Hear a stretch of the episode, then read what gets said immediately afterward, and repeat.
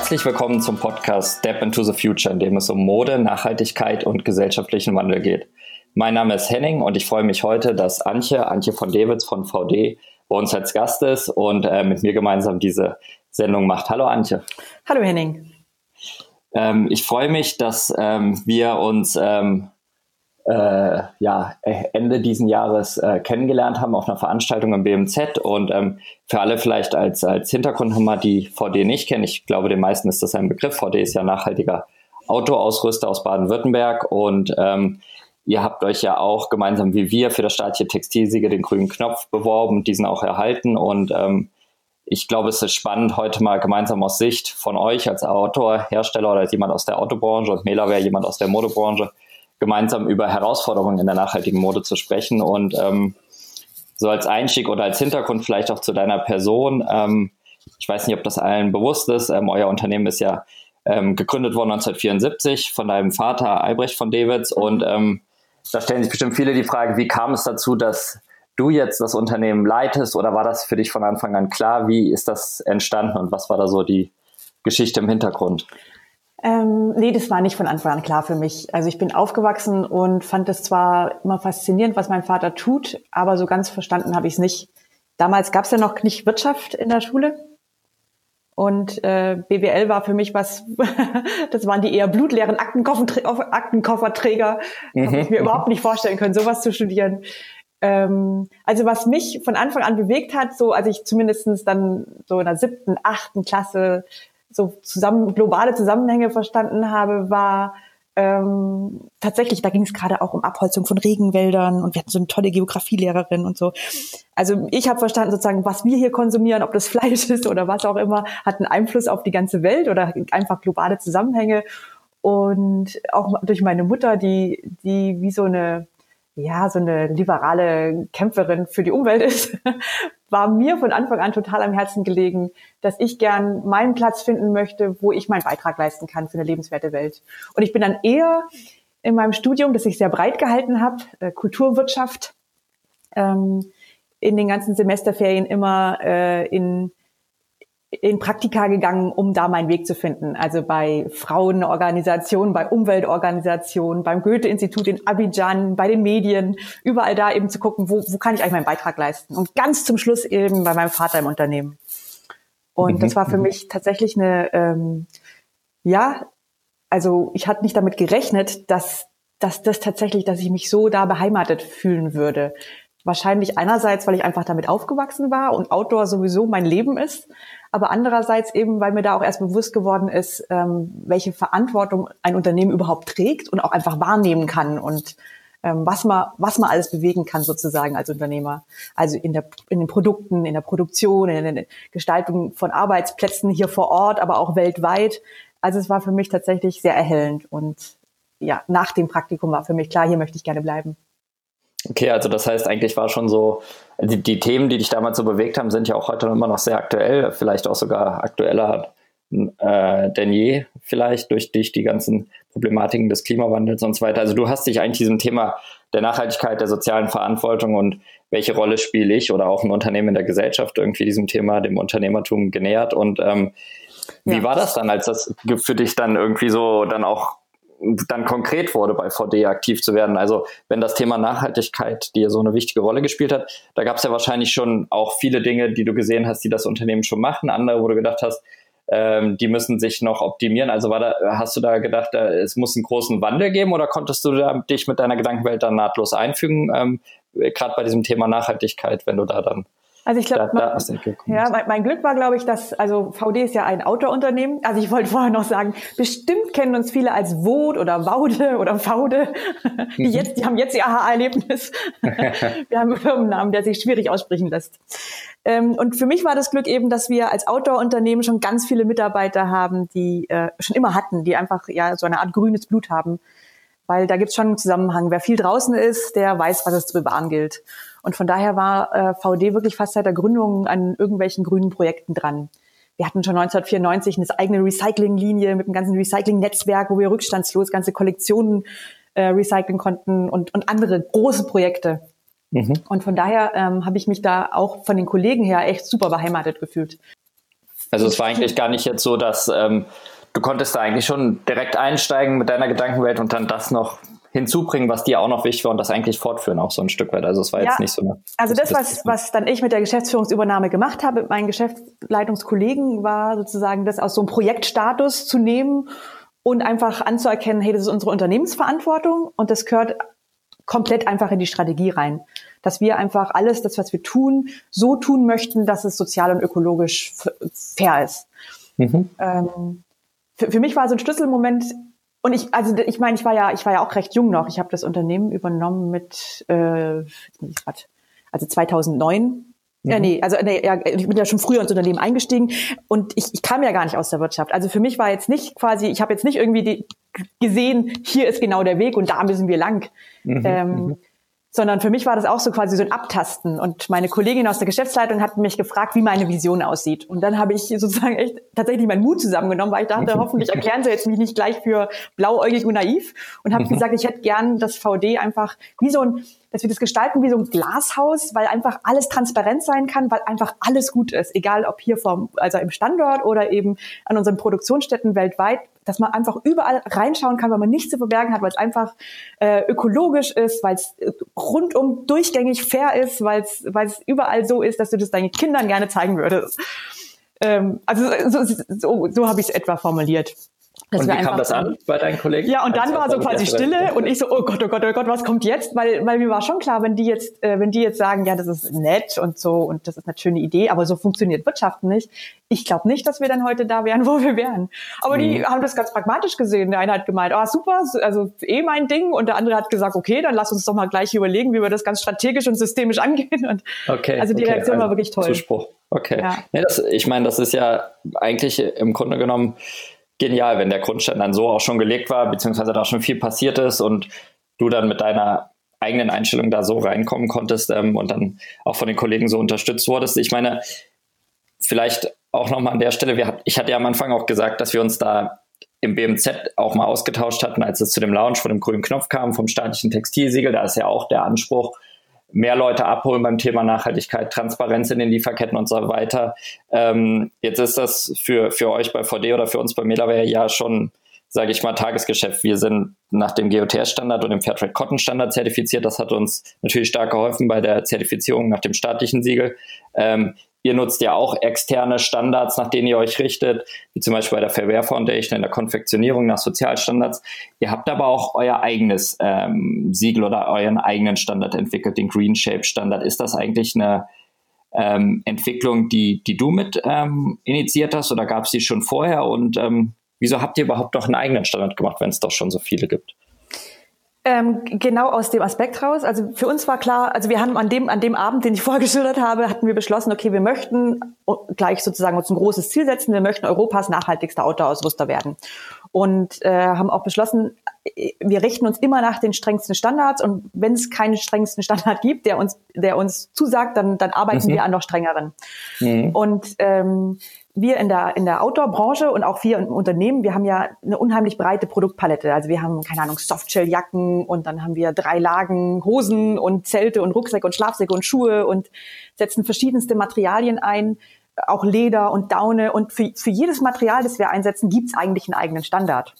Mhm. Und um eben genau nicht unseren Konsumenten oder unseren Kunden zu überfordern mit einer Labelvielfalt, die dann am Produkt ist, haben wir gesagt, lasst uns gleich von Anfang an daran arbeiten, dass wir zwar ganz transparent sagen, mit welchen Standards arbeiten wir, aber dem dann sozusagen, wenn es diese Standards erfüllt sind, unser eigenes Label verpassen, Green Shape, damit wir unter dem VD-Kunden immer signalisieren, also wenn du dieses Produkt kaufst, nach dem besten Best Available Technology sozusagen, kriegst du den besten ökologischen und sozialen Standard.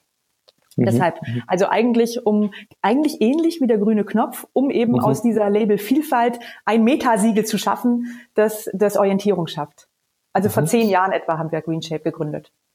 Okay, also ihr habt das jetzt schon seit 10 Jahren am Markt und die Konsumentinnen können das sie gesehen am Produkt und können damit sozusagen einordnen, dass auch bei der Vielzahl oder unterschiedlichen Produkten, die ihr ja bei euch im Sortiment führt als Autohersteller, halt ein Standard greift. Ist das jetzt ein Standard, der exklusiv jetzt bei VD angewendet wird? Oder gibt es auch die Möglichkeit für andere Unternehmen, dass sich danach zertifizieren lassen können? Oder ist das vielleicht eine Überlegung? Gäbe es da Vorteile oder seht ihr das eher kritisch? Wie steht ihr dazu zu diesem Standard?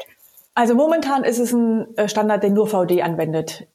Jetzt ist er ja sozusagen offiziell anerkannt worden durch den grünen Knopf, weil wir alle unsere Green Shape Produkte haben automatisch den grünen Knopf, weil unser Green Shape Label noch höher ist, also noch einfach mehr ausschließt und strenger ist. Mhm. Aber eine Auflage ist, dass wir innerhalb von 3 Jahren auch eine externe Zertifizierung haben müssen, also quasi einen externen Haken dran.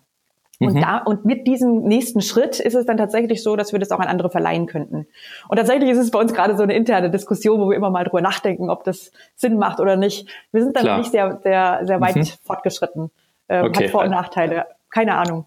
Okay, ist gerade so in der Entwicklung oder in der Orientierungsphase sozusagen. Genau. Habt ihr denn da manchmal auch jetzt mit Kritik zu kämpfen, dass dann halt Konsumentinnen oder Verbraucherschutzgruppen oder andere Organisationen euch dafür kritisieren, dass ihr einen eigenen Standard habt? Und wenn ja, wie geht ihr damit um? Was könnt ihr dem entgegenhalten? Weil es gibt ja viele unternehmenseigene Standards, die nicht besonders hoch sind, wohingegen du jetzt ja sagst, ihr habt einen Standard, der baut auf anderen auf und deckelt das sozusagen ab. Also was hältst du grundsätzlich von anderen unternehmenseigenen Standards und wie grenzt ihr euch dadurch ab oder wie geht ihr mit Kritik um bei dem Thema? Also ehrlich gesagt haben wir gar nicht viel Kritik dran, weil vielleicht deshalb, weil es einfach sehr, sehr transparent ist. Also wir haben auch einen wirklich ganz breiten Nachhaltigkeitsbericht, wo das ganz genau nachlesbar ist und an jedem Produkt steht auch genau dran, warum jetzt genau das ein BlueSign-Produkt ist. Und das baut eben ja auf anderen Standards auf, genauso eigentlich wie der grüne Knopf. Von daher ist da nicht viel dran, was man uns vorwerfen könnte sozusagen, dass wir intransparent sein oder niedrige Standards anwenden oder so. Das kann man einfach, das ist einfach auf einen Blick sozusagen nachweisbar, dass dem nicht so ist. Was man generell bei Unternehmensstandards eben vorwirft, ist, glaube ich, schon dass man eben dann eigene Kriterien macht, sich selber eigene Kriterien ausdenkt, die nicht anschlussfähig sind und keine externen Auditoren hat und so. Kann ich mir vorstellen, das ist ja bei uns nicht der Fall. Wir lassen uns ja immer extern zertifizieren mit all dem, was wir machen. Okay, also dadurch, dass ihr quasi bestehende Standards hinzuzieht und das dann auch transparent nach außen auch darstellt und eigentlich ja eher die Standards anheben wollt, ist das bei euch jetzt kein Thema. Das ist wahrscheinlich eher ein Thema von anderen Unternehmen, die sich eigene Standards in Anführungsstrichen ausdenken, die auf einem relativ niedrigen Niveau sind, sage ich mal. Ja, also wir haben uns auch wirklich in den 10 Jahren die Position erarbeitet, dass wir so eine Art Pionierunternehmen sind. Wir arbeiten tatsächlich bei vielen Standards mit. Also auch im Textilbündnis sind wir, glaube ich, seit Anbeginn, wir waren Gründungsmitglied des Textilbündnisses. Wir haben diesen ganzen grünen Knopf auch mit unserem Input mitgestaltet und eben bei vielen anderen Initiativen auch. Und setzen wir uns ja auch ganz klar und ganz stark schon immer für gesetzliche Regelungen ein, dass das einfach, weil das ist ja wahrscheinlich ein Thema, das wir beide teilen. Es ist ja sehr schön, wenn man uns lobt und wenn man sagt, hey, super, seid Pionierunternehmen und so, aber das bringt dem Planeten so herzlich wenig, gell, wenn irgendwie 5 Marken super sind und der Rest sucht sich einfach immer noch aus, weil es Freiwilligkeit ist, dass eben dann doch irgendwie Giftstoffe eingesetzt oder also schwierige Chemikalien eingesetzt werden oder dass eben doch mit Kinderarbeit gefertigt wird oder so. Das finde ich schwierig zu verstehen, dass wir in einem Wirtschaftssystem leben, wo man sich das aussuchen kann in globalen Lieferketten, wo man einfach sich aussuchen kann, ob man Sorgfaltspflicht anwendet und nach gesundem Menschenverstand und unseren Werten produziert oder eben nicht. Und da setzen wir uns eben auch schon ganz lange ein, dass wir einfach zu gesetzlichen Änderungen kommen.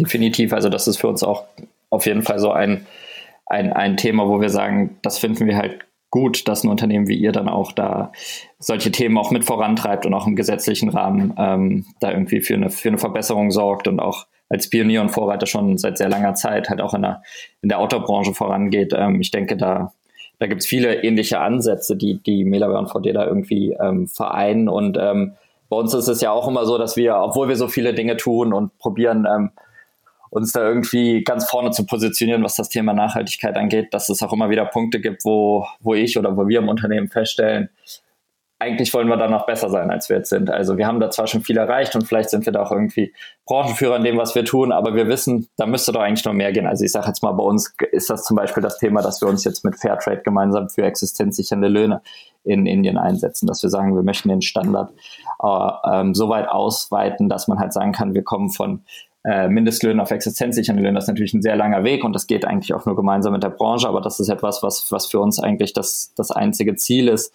um wirklich soziale Gerechtigkeit global herzustellen oder dass wir möchten, dass unsere Produkte wirklich kreislauffähig sind, also dass wir sie am Ende der Nutzungsphase von den Konsumentinnen zurückbekommen können, um daraus neue Produkte zu machen auf möglichst gleichem Niveau, ohne Materialverlust oder Ressourcenverlust oder Qualitätsverlust. Das sind natürlich sehr hehre und hochgesteckte Ziele, aber das sind so Themen, die uns immer wieder irgendwie antreiben, auch wenn wir da jeden Tag irgendwie schon wissen, dass wir da sehr, sehr weit vorne sind. Gibt es bei euch auch Themen oder Dinge, die euer Unternehmen beschäftigen, wo ihr sagt, Mensch, da würden wir gerne eigentlich noch weitergehen, aber es ist gar nicht so leicht getan, wie gesagt, sozusagen.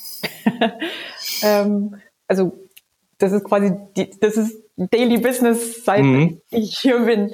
Früher hatte ich so die Vorstellung, dass das Nachhaltigkeit, also wir haben ja dieses Ziel, nachhaltigster Outdoor-Ausrüster Europas, und ich dachte, eines Tages stehen wir dann auf dem Berg, gucken runter und sagen, yay, wir haben es geschafft, wir sind die nachhaltigsten und so weiter. Das Bild hat sich total gewandelt in so eine lange Straße, wo ich zurückschaue und denke, wow, sind wir weit gekommen, das ist ja total super. Und dann gucke ich nach vorne und denke so, wow, liegt da noch viel vor uns. Mhm. Also mit jedem Schritt wird man einfach noch aufgeklärter, gell? Oder lernt neue Herausforderungen kennen oder neue Antworten. Aber was Nachhaltigkeit total mit sich bringt, sind halt super viele Zielkonflikte, weil du eben nicht nur auf die Wirtschaft achtest, sondern eben noch die Ökologie mit reinschmeißt und das Soziale auch noch. Von daher ist jeder Schritt anspruchsvoll.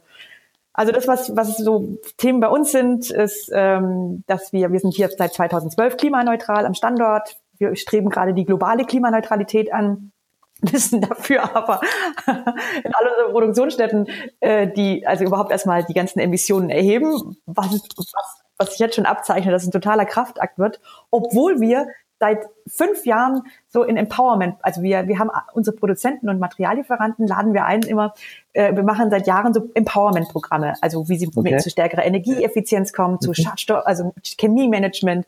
Wir sind total stolz, was sie schon alles eingespart haben und stellen aber fest, dass Bewertungssysteme insgesamt noch gar nicht existieren. Also dass wir wirklich von null anfangen müssen, um jetzt erstmal sozusagen die ganzen Emissionsdaten zu erheben. Dann natürlich sowas wie ihr verwendet ja eigentlich nur Kunststofffasern, oder? Naturfasern.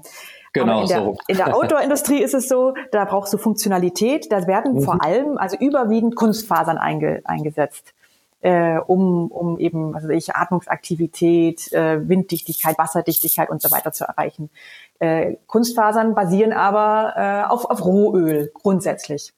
Und wir haben uns zum Ziel gesetzt, eben auch im Hinblick auf die Klimaneutralität, dass wir in 5 Jahren nur noch überwiegend Naturfasern oder recycelte Materialien einsetzen. Das heißt, wir forschen gerade intensiv, wie schaffen wir das, Rohöl durch Rizinusöl zu ersetzen in Produkten einerseits, oder wie schaffen wir das, alle Produkte eben recycelt zu machen, was total schwierig ist, weil weil das alles einfach jedes Mal, wenn du eben das ersetzt oder mehr Recyclinganteil dazu nimmst oder eben Rizinus ersetzt, das Rohöl durch Rizinus ersetzt, verändern sich auch Funktionseigenschaften. Also es ist ein riesen Forschungsakt in einem total unberührten Terrain, mehr oder weniger, wo wir Schrittchen für Schrittchen laufen und gucken, wie kommen wir da vorwärts.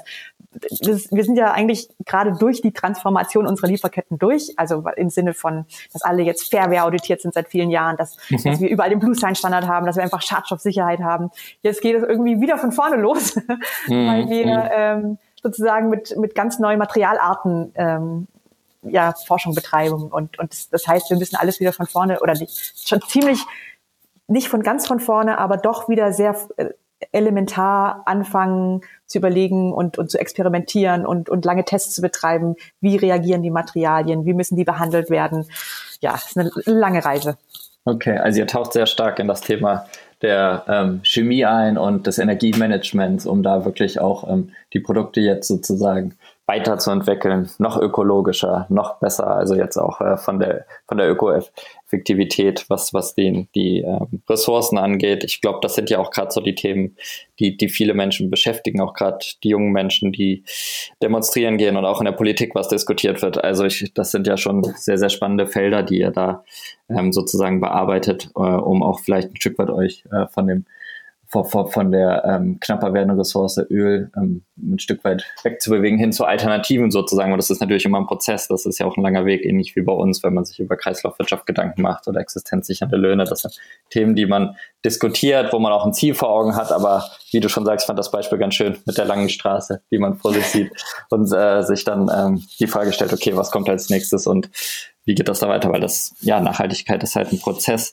Wie erlebst du das denn? Also für mich jetzt auch als Unternehmer, aber auch in meinem Mitarbeiter- und Kolleginnenkreis kommt immer mal wieder auch das Thema auf, dass wir halt Beispiele sehen, die am Markt unterwegs sind, wo wir irgendwie uns fragen, wie kann das jetzt sein, dass dieses Unternehmen, dieser oder jene Blogger oder Kundinnen und Kunden, Konsumentinnen Dinge mit Nachhaltigkeit betiteln oder Themen sich rauspicken, also einzelne Sachen und dann in den Himmel jubeln und sagen, wir haben's, das ist das Produkt, das ist die Dienstleistung, wo wir einfach oft sagen, das ist so ein starkes Greenwashing und das verletzt uns auch ein bisschen und ist irgendwie auch so ein bisschen, wo wir so ein bisschen resignieren, weil wir einfach sehen, dass das Thema Nachhaltigkeit und der Begriff Nachhaltigkeit auch in der Mode, auch in der Outdoor-Branche sehr inflationär genutzt wird.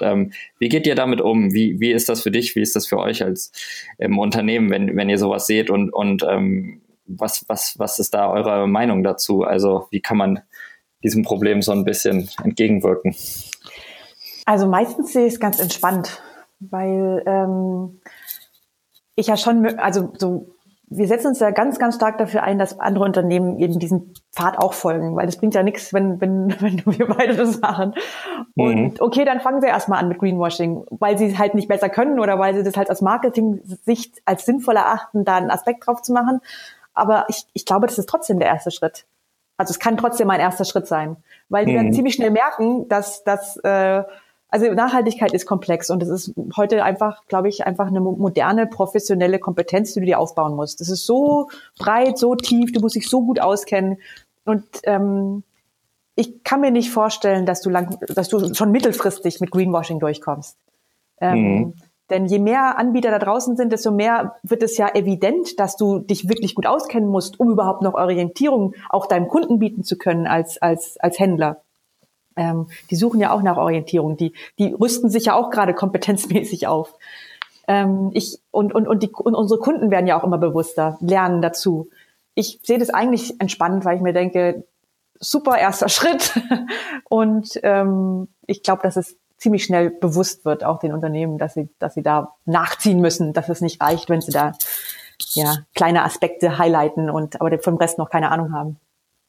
Ja, das ist eine spannende Sichtweise, also dass sich das Problem eigentlich von selbst löst, weil nicht nur das ist sehr gut. Ich meine, wenn die Konsumentinnen auch informierter werden, nachfragen und die Unternehmen, die das Thema wirklich gut irgendwie verinnerlicht haben, wie jetzt VD oder MELAWEAR, aber auch andere, die es da gibt. Da gibt es ja einige Unternehmen, die da wirklich Vorreiter sind und dann auch gut kommunizieren, dass einfach dann der Benchmark auch da ist sozusagen und das ist ja irgendwie auch unser Handeln ja auch ein Stück weit größer ist als das in den eigenen vier Wänden sozusagen als Vorbildfunktion letzten Endes auch andere dann ansteckt. Und wenn du sagst, genau, dass es dann halt Unternehmen oder Beispiele oder Produkte gibt, die es vielleicht zum Start nicht besser können, aber auch gerne möchten oder wollen, dass das dann vielleicht mitzieht und sich dann entwickelt, das bleibt zu beobachten. Also das wünsche ich mir auf jeden Fall auch. Das ist, denke ich, wäre der richtige Weg, hin zu einer nachhaltigen Entwicklung. Vielleicht als letzte Frage noch, was glaubst du denn für euch oder für VD oder für die Branche auch, ich weiß nicht, wie du darauf antworten möchtest oder was dir persönlich da am wichtigsten ist, was glaubst du, was die größte Herausforderung ist für euch als Unternehmen und auch in der Outdoor-Branche, um in Zukunft wirklich so eine nachhaltige Transformation zu schaffen und die großen Herausforderungen, die wir aktuell haben, zumindest mit den Mitteln, die wir haben, mit den Themen, die wir oder die ihr bearbeitet, sozusagen da positiv beeinflussen, dass wir da auf diese globalen Herausforderungen auch einen Beitrag leisten können und eher an Lösungen mitarbeiten und nicht an Problemen. Was glaubst du, ist da die größte Herausforderung, um das zu schaffen?